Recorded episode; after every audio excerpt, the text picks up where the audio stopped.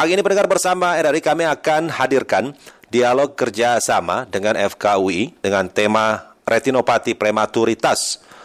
Mengutip dari National Eye Institute, ada sekitar 3,9 juta bayi yang lahir di Amerika khususnya untuk setiap tahunnya, dan sekitar 28 ribu di antaranya itu tercatat memiliki berat kurang dari 1,2 kilo, dan dalam hitungan 14 sampai dengan 16 ribu dari bayi tersebut terkena ROP atau retinopati prematuritas.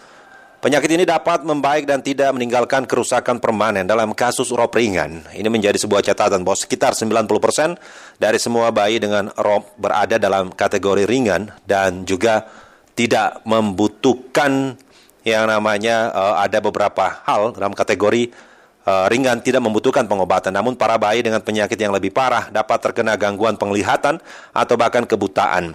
Kita akan hadirkan informasi ini dan pendengar nanti silakan ikut dalam diskusi kami 021 352 3172 021 386 2375 021 384 4545 untuk dialog kerjasama FKW dan RRI dengan tema retinopati prematoritas atau ROP bersama Profesor Dr. Rita Sita Sitorus, SPMK PhD. Dialog Kesehatan Selamat pagi, Dok. Selamat pagi. Selamat kabar, pagi. Kabar sehat ya, Dok? Sehat. Baik. Alhamdulillah. Ya. Saya dok, panggil Mas Bayu tuh. Mas Bayu di Pro 3, ya. Dok. Dok, ini uh, retinopati prematuritas ROP. Mungkin sebagian kalangan sudah sangat familiar ini dengan uh, hmm. jenis penyakit ini. Namun ada baiknya kita sampaikan sekaligus mengedukasi apa itu retinopati prematuritas atau ROP. Ya, ya baik. Terima kasih.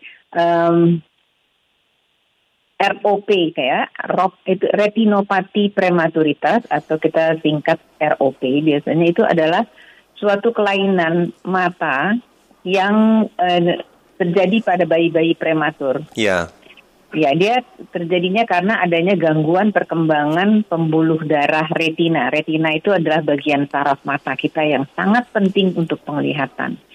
Nah, pada bayi dengan prematur ini ada uh, kecenderungan atau ada risiko untuk terjadinya gangguan tersebut yang kita sebut sebagai ROP, retinopati prematuritas. Iya. Yeah. Ya, gangguan pembuluh darah retina pada masa dia uh, perkembangannya dia kan sebetulnya bayi prematur itu kan lahir duluan sebelum semuanya sempurna, yeah. termasuk perkembangan di saraf matanya, dia harus lahir duluan. Nah itu yang menyebabkan pembuluh darah ini rentan untuk terjadinya gangguan yang disebut ROP. ROP ini gimana sih? Itu hmm, dapat menyebabkan kebutaan. Ya. Itu apa mungkin uh, dok dalam konteks yang uh, penyakit yang berlarut atau terparah bisa mengakibatkan kebutaan. Tapi kalau kita uh, agak flashback, mengapa sih ROP ini bisa terjadi dok? Kenapa ROP bisa terjadi? Iya. Karena tadi uh, sang bayi lahir duluan. Sebelum, prematur ya, sebelum HPL-nya. Ya, ya, prematur ya, sebelum dia harus lahir dalam uh, waktu yang seharusnya dia lahir duluan, lahir prematur.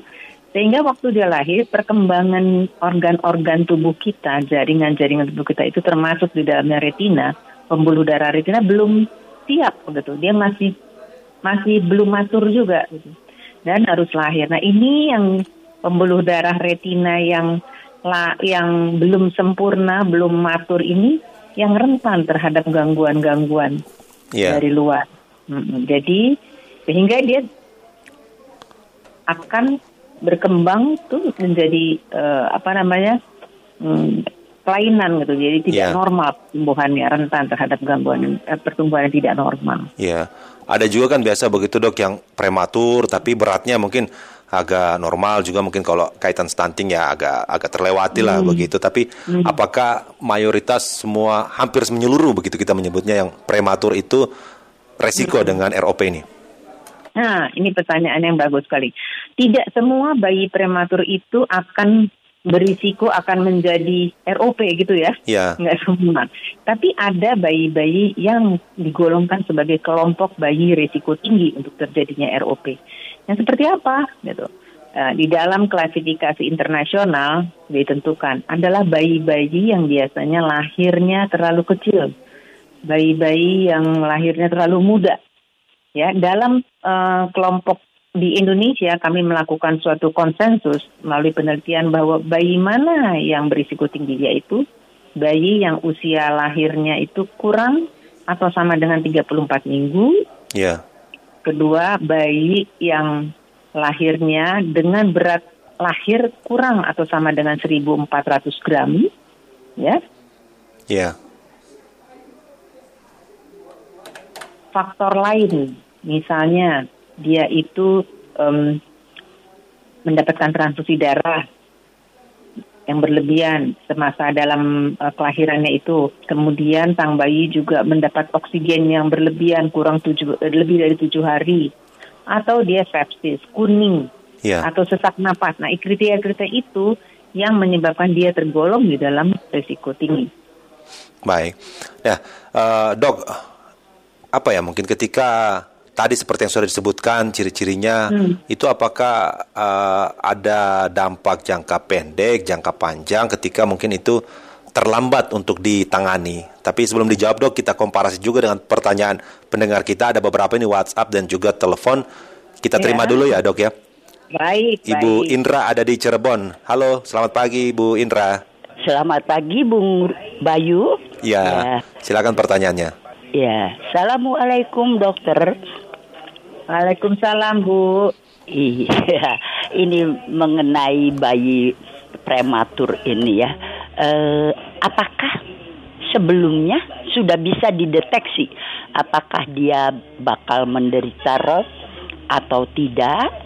dan e, mengusahakan supaya hal ini tidak terjadi. Maksudnya Mas dalam kondisi janin begitu ya, Bu Iya, begitu. Ya. Sebab maaf juga akhir-akhir hmm. ini e, banyak banyak juga apa uh, ya bisik-bisik aja.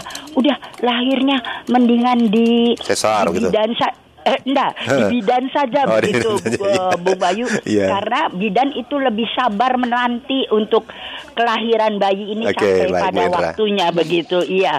Nah, karena kalau ke dokter pasti deh sesar atau dan sebagainya. Baik, ya. Bu Indra ya. Iya, mohon diterangkan. Terima kasih, Terima kasih Bu Indra. Assalamualaikum warahmatullahi wabarakatuh. Waalaikumsalam. Sebelum dijawab sama Profesor Dr. Rita Sita Sitorus SPMK PhD, kita terima lagi ada Pak Udin juga nih di Boyolali. Pak Udin, halo Pak Udin.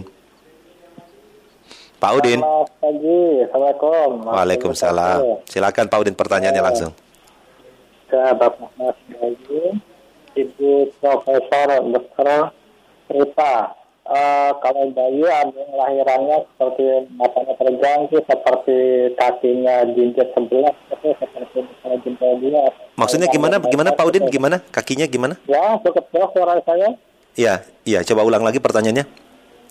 Uh, kalau bayi ini ada masalah suaranya ada ada ada suara musik ini suaranya.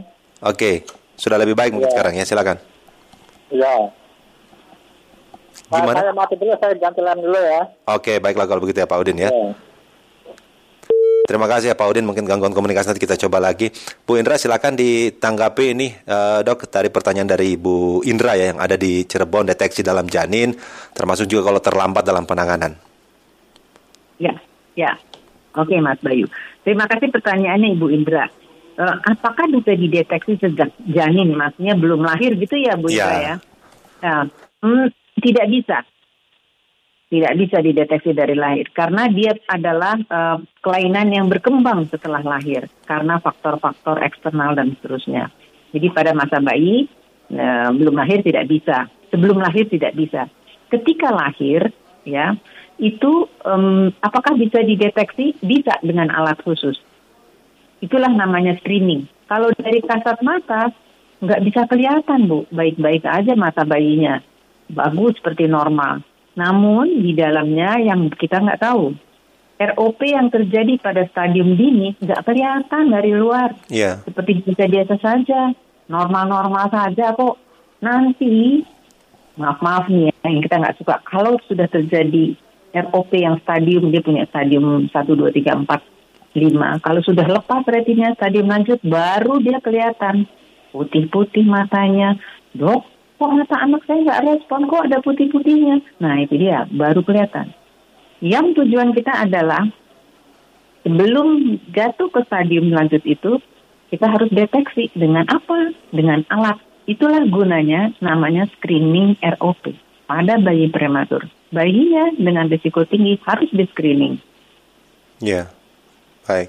Ini kalau terlambat mendapat penanganan, bisa jadi stadiumnya malah meningkat ya dok ya? Iya, bayi eh, penyakit ROP ini cepat Iya. Mas bayi jalannya dalam berapa minggu dia ber, dalam berapa hari pun bisa dia jatuh ke stadium lanjut stadium lanjut kalau tidak terdeteksi dan tidak ditangani dengan baik. Hitungannya hari bahkan uh, sepekan begitu ya dok ya? Ya bisa hari. Ada yang jenisnya yang dalam hitungan hari berubah, ada yang sepekan. Kalau udah dua bulan satu bulan, aduh udah keburu lepas. Nah ini nggak bisa dia apain lagi. Iya. Nah, berat. Tadi sempat disinggung itu dok tentang screeningnya begitu ya. Itu uh, bagaimana cara screening dan pemeriksaan ROP?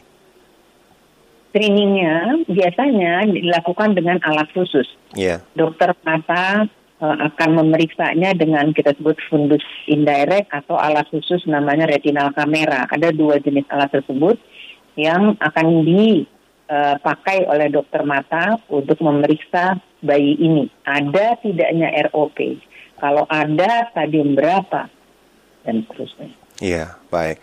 Dok, ada pertanyaan lagi pendengar kita dari WhatsApp. Saya bacakan ini dari Ibu uh, Ibu Samsi yang ada di wilayah Kulon Progo yang ditanyakan, uh, dok, hmm. apakah kepada anak yang telah lahir usia satu tahun ada potensi terkena ROP? Baik itu Ibu Samsi, kita uh, simpan satu pertanyaan. Lalu pertanyaan berikutnya tidak menyebutkan nama 0812 sekian sekian sekian. Dok, sebetulnya bayi prematur itu selain mata, apakah organ-organ tubuhnya juga sudah tumbuh secara sempurna? Dua pertanyaan ini, Dok. Silakan, Dok. Oke. okay. Yang pertama tadi pertanyaannya kalau usia sudah satu tahun atau lebih bisa nggak terjadi ROP? Iya. Yeah. Gitu ya.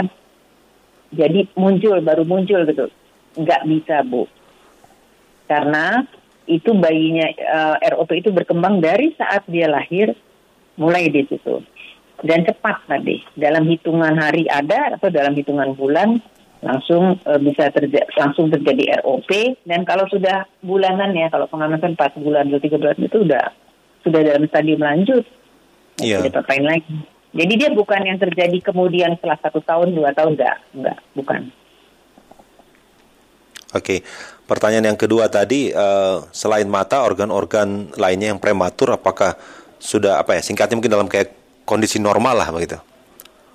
Ya, uh, untuk bayi prematur ya. Kalau bayi lahir prematur kan sebetulnya lahir lebih dulu yeah. sebelum dia sempurna perkembangan organ-organ tubuh. Ya, selain mata ada organ paru misalnya masih belum mahir kita sebut ya atau otak kita, otak sang bayi yang lahir prematur itu belum sempurna semua. Sistem persyarafannya belum sempurna, belum yeah. matur sebetulnya. Nah itu yang rentan terhadap segala uh, kelainan atau penyakit. Baik, dok mengenai ROP ini, uh, selain mungkin karena lahirnya prematur, ada nggak mungkin cara lain juga atau kiat-kiat tips triknya agar ROP dapat dicegah? Um, agar dapat dicegah. Ya. Hmm, ROP dapat dicegah dengan tadi screening yang awal. Ya. Dapat dicegah yaitu dengan melakukan uh, dokter anak sebetulnya juga dengan teknologi uh, memonitor oksigennya, kemudian mencegah terjadinya sepsis. Sepsis itu apa? Infeksi, ya, yeah. kuning, atau hal-hal lain yang terkait dengan kesehatan tubuhnya. Dengan mengendalikan itu dengan badan yang sehat, tubuh yang sehat, ROP bisa ditekan. Iya. Yeah. Tapi tidak, tapi ada faktor lain sebetulnya yang tidak bisa dikendalikan juga. Pertanyaannya Mas Bayu, kenapa sih dulu kok nggak kelihatan yang nggak pernah kedengeran ROP gitu ya? Iya, iya.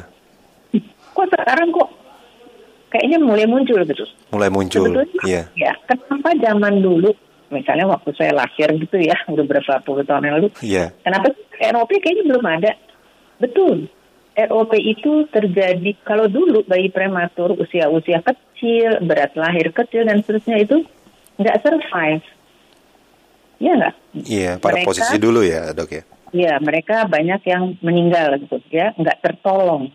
Tapi kenapa sekarang pada pada uh, survive? Karena pelayanan antenatal care, pelayanan pada masa lahir itu oleh dokter anak, teknologinya hmm, sekarang kan meningkat, bagus dengan segala teknologi yang modern, bayi-bayi kecil itu bisa survive. Nah, itu maka muncullah juga ROP. Kalau dulu buru-buru keburu ROP udah keburu meninggal duluan. Iya. Nah, itu itu. Baik. Nah, uh, kalau untuk dari segi medikalnya begitu ya, dok, pengobatannya bagaimana pengobatan yang dilakukan untuk ROP ini yang terkena ROP? Ya, tergantung pengobatan tergantung dari stadiumnya. Ketika yeah. dokter mata memeriksa, eh ini ada ROP, oh ini enggak. Ada lalu ada stadiumnya. Tadi saya katakan stadium yang paling dini sampai stadium lanjut. Stadium 1, 2, 3, 4, 5. 5 yang paling jelek yang kita sudah retina yang sudah lepas. Tindakannya, pengobatannya biasa tergantung stadium. Ada yang stadiumnya masih hak observasi saja. Ya, diobservasi, kemudian dilakukan screening ulang. Screening ini nggak sekali loh, Mas Bayu. Yeah. Satu, dua, tiga kali. Ya, tergantung stadium. Ada yang observasi saja, atau ada yang harus dilaser, makanya retinanya dilaser, bayi kecil itu, atau yang diberikan injeksi obat, ya anti VEGF, atau yang paling yang kalau tadinya sudah jelek, operasi, yeah. dilakukan operasi, itu. Ini ini dengar dengarnya dok agak apa ya ag agak terenyuh begitu ya apalagi kalau baby yang lahir iya, prematur di laser, diinjeksi betul. bahkan sampai hingga operasi begitu ya. Betul, betul. Ya, tapi itulah faktanya. Makanya oh, jangan sampai terjadi stadium terang lanjut yang paling stadium dini, ya kalau harus dilakukan dilakukan uh, tindakan itu. Mas tadi saya ada satu yang harus saya sampaikan. Ya. Kalau screening ke siapa gitu. Siapa yang melakukan screening? Biasanya ibu bapak ibu uh, pergi ke dokter mata tapi yang melakukan screening ROP ini pada bayi prematur adalah dokter mata tapi yang mempunyai subspesialis khusus yaitu subspesialis anak subspesialis mata anak atau subspesialis mata ahli retina. Ya. Yang sudah terstandar karena pemeriksaan ini memerlukan skill keterampilan dan standarisasi itu itu yang bisa melakukan kalau bapak ibu ke dokter mata yang bukan sub itu mungkin akan dirujuk dan seterusnya. Dan Jadi di, ada kompetensi khusus. Kompetensi khusus ya dok. Di Indonesia sudah banyak ya dok ya? Ada. Nah, kami e, dari kelompok seminar di Perdani sudah melakukan itu. Ada ada sudah tersebar di beberapa tempat. Biasanya e, yang micu dan rumah sakit-rumah sakit yang besar gitu ya. Ya, baik. Dok, ada lagi pertanyaan pendengar melalui WhatsApp Pak Dio di Sleman, Yogyakarta. Uh, dokter, apakah untuk pencegahan ROP tersebut ada obatnya? Ini tadi waktu kita sudah sempat singgung, mungkin di perdalam lagi, dok. Silakan, dok. Pencegahan ROP ada ada obatnya? Ya. Um, ya, mencegah terjadinya prematur. Kemudian mencegah terjadinya ROP itu biasanya tadi yang saya katakan dengan mengendalikan kesehatan bayi, yeah. gitu ya uh, dia terhindar dari uh, apa tadi hmm, transfusi darah, monitor oksigen yang bagus, jangan sepsis, uh, infeksi dan sebagainya itu dokter anak dalam pelayanan antenatal masalah lahir itu yang harus dikendalikan. Yeah. Tapi kadang-kala dengan itu pun tetap terjadinya ROP karena tergantung daya tahan tubuh si bayi juga sih. Yeah. Dia lahirnya berapa kecil, berapa dia daya tahan tubuhnya dan seterusnya. Ya. Sebenarnya hmm. uh, fakta nggak mungkin begitu sih dok. Uh, ini kalau melihat bayi prematur daya tahannya itu rata-rata di bawah dari yang lahir normal begitu ya, iya. ya dok ya. Iya dong, iya dia kan belum belum sempurna semuanya. Ya. Makanya ada yang diletakkan di inkubator oleh dokter mata, eh dokter anak dan seterusnya. Ya. Ya. Yang pertama adalah diupayakan supaya dia survive dulu. Nah, itu ya poin-poin. Poinnya kan juga belum matang, iya. Iya. Nah, dok, uh, kalau misalkan harus melalui metode pengobatan, kita sih berharap berdoanya bagi ibu atau bapak di luar sana tidak ada yang sampai stadium parah mungkin ROP ini ya, khususnya yang prematur gitu ya. Adakah mungkin kalau dari segi pengobatan ada efek samping yang ditimbulkan setelah pengobatan ROP itu, dok? Hmm, efek samping ya? Ya. Um, dokter itu dalam melakukan pengobatan dia memperhitungkan antara risiko dan manfaat. Kalau manfaatnya lebih besar, risikonya lebih kecil, maka kalau harus dilakukan dilakukan, gitu ya. Tapi saya mau bilang bahwa secara umum uh, pengobatan tersebut apa efek sampingnya maksudnya apa sih pertanyaan tidak uh, apa nih? Ya mungkin uh, biasa kan orang ada efek samping kalau kebanyakan mengkonsumsi obat dan sebagainya, tapi yang kita hadirkan kalau kepada ya, si baby, kan apalagi kan, yang prematur. Ini kan di laser. Ya. Ya. Um, atau diberikan tadi anti VGF. Dokter sudah memberikan itu, suntikan itu juga suntikan anti VGF maksudnya suntikan itu juga dengan memperhitungkan segala macam ada efek sampingnya maka tidak diberikan pada stadium ini harus diberikan pada keadaan ini ada indikasinya jadi tidak sembarang tidak boleh sembarang juga gitu. Ya. Nah, uh, kalau mengenai screeningnya itu dok mungkin uh, biasa kan ada yang worries khawatirnya itu kadang uh, ya namanya juga mungkin orang tua punya anak apalagi yang kalau prematur mm-hmm. begitu ya kadang mm-hmm. worries khawatir itu serta merta mungkin setiap saat harus selalu di screening atau di awal-awal per berapa hari mungkin begitu ya dok ya bayi yang yang tadi termasuk kriteria yang saya sebutkan tadi ya yang berat lahir sekian usia lahir sekian dan ada faktor risiko tadi uh, sepsis dan seterusnya itu harus dilakukan screening Mas Bayu yeah. harus dilakukan screening paling tidak sebelum dia keluar dari NICU yeah. Neonatal ya harus paling tidak satu kali. Um, dokter anak nanti yang akan menentukan oke okay, ini memasuk kriteria saya akan konsulkan ke dokter mata. Yeah. ya dari dokter anak memeriksa dia kan yang merawat bayi prematur harus mengkonsulkan ke dokter mata. Ya biasanya dokter mata anak atau dokter mata retina atau kalau tidak ada mungkin yang lain. Nah dikonsulkan di situ nah makanya dilakukan baru dilakukan screening. Yeah. nah screening kan uh, paling tidak itu sebelum pulang dia harus dirawat, harus di screening. Karena apa? Penyakit ini bisa terjadi cepat dan setelah itu baru dilakukan screening screening lanjutan, ya nggak sekali ya, tergantung stadiumnya. Hmm. Ya, bapak ibu nggak usah takut dilakukan screeningnya kok, nggak artinya aman gitu ya dan itu yeah. harus dilakukan dan harus patuh taat disiplin terhadap jadwal yang diberikan oleh dokternya. Biasanya dua minggu lagi datang lagi kita screening atau tiga minggu lagi tergantung stadiumnya ya. Ya. Atau tergantung um, keadaan waktu itu. Ter selalu konsul oh, sama yang ahli begitu ya dok ya. Ya, tolong tolong patuh disiplin mengikuti jadwal itu. Ada yang kadang, aduh saya nggak sempat nanti dua minggu lagi. Yeah. Penyakitnya nunggu gitu, klienannya nunggu dia sudah keburu kembang.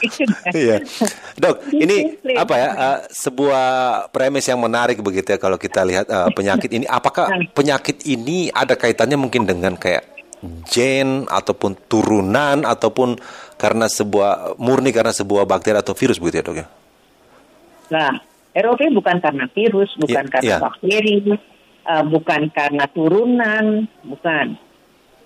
Ya, uh, ROP rata-rata karena tadi karena kadang prematur. Walaupun ada penelitian yang yang mengatakan bahwa ada gen-gen tertentu, ya, yeah. ada, tapi nggak nggak nggak semua gitu ya, dan bukan diturunkan. Yang penting apa pun itu, screening lah screening ya. Sehingga uh, uh, ketika kita mengetahui sedini mungkin tahu dan kemudian menindaklanjutinya memberikan pengobatan uh, secepatnya juga.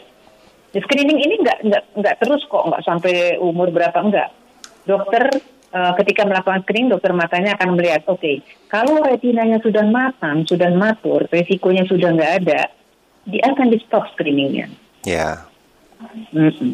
Baik, dok. Ini terakhir dok, mungkin uh, kalau kepada baby yang masih kecil seperti yang prematur, tentu kan tidak bisa menyampaikan kita diketahui. Yang mungkin ini kepada orang tuanya nih, kepada ayahnya, kepada ibunya. Apa yang ingin disampaikan dok agar bisa menghindari ROP ini? Kalau tadi kan sudah sempat singgung tentang prematur, agar kemudian sehat dan mungkin normal. Apa yang ingin disampaikan dok? Silakan. Ya, um, yang ingin disampaikan adalah Bapak Ibu sekalian yang kebetulan bayinya lahir prematur, maka um, kalau termasuk risiko tadi ya dalam faktor risiko atau bayi-bayi yang prematur lah katakanlah datanglah ke dokter lalu uh, screening matanya, screening ROP terhadap bayi prematur tersebut.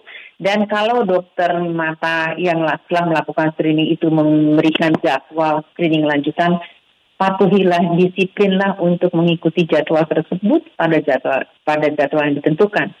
Sehingga kita dapat harus bekerja sama. Kalau terjadi apa-apa bisa ditangani lebih uh, tepat dan uh, dalam waktu yang tepat begitu. Karena sekali lagi penyakit ini berjalannya cepat dan kalau sudah terlambat susah gitu ya keburu retina lepas dan akan uh, tadi yang kita tidak sukai adalah mengancam kebutaan. Jadi seperti itu barangkali pesan saya Pak. Iya. Yeah. Baik, dok terima kasih dok pagi ini ngobrol-ngobrol kita edukasi juga kepada ya. pendengar Pro 3 RRI sekali lagi selamat pagi dok. Selamat pagi, mudah-mudahan manfaat ya. Siap, terima kasih dok. Yo. Demikian pendengar untuk dialog kerjasama FKUI dan RRI dari uh, Departemen Ilmu Kesehatan Mata, Profesor Dr. Rita Sita Sitorus SPMK, PhD. Kesehatan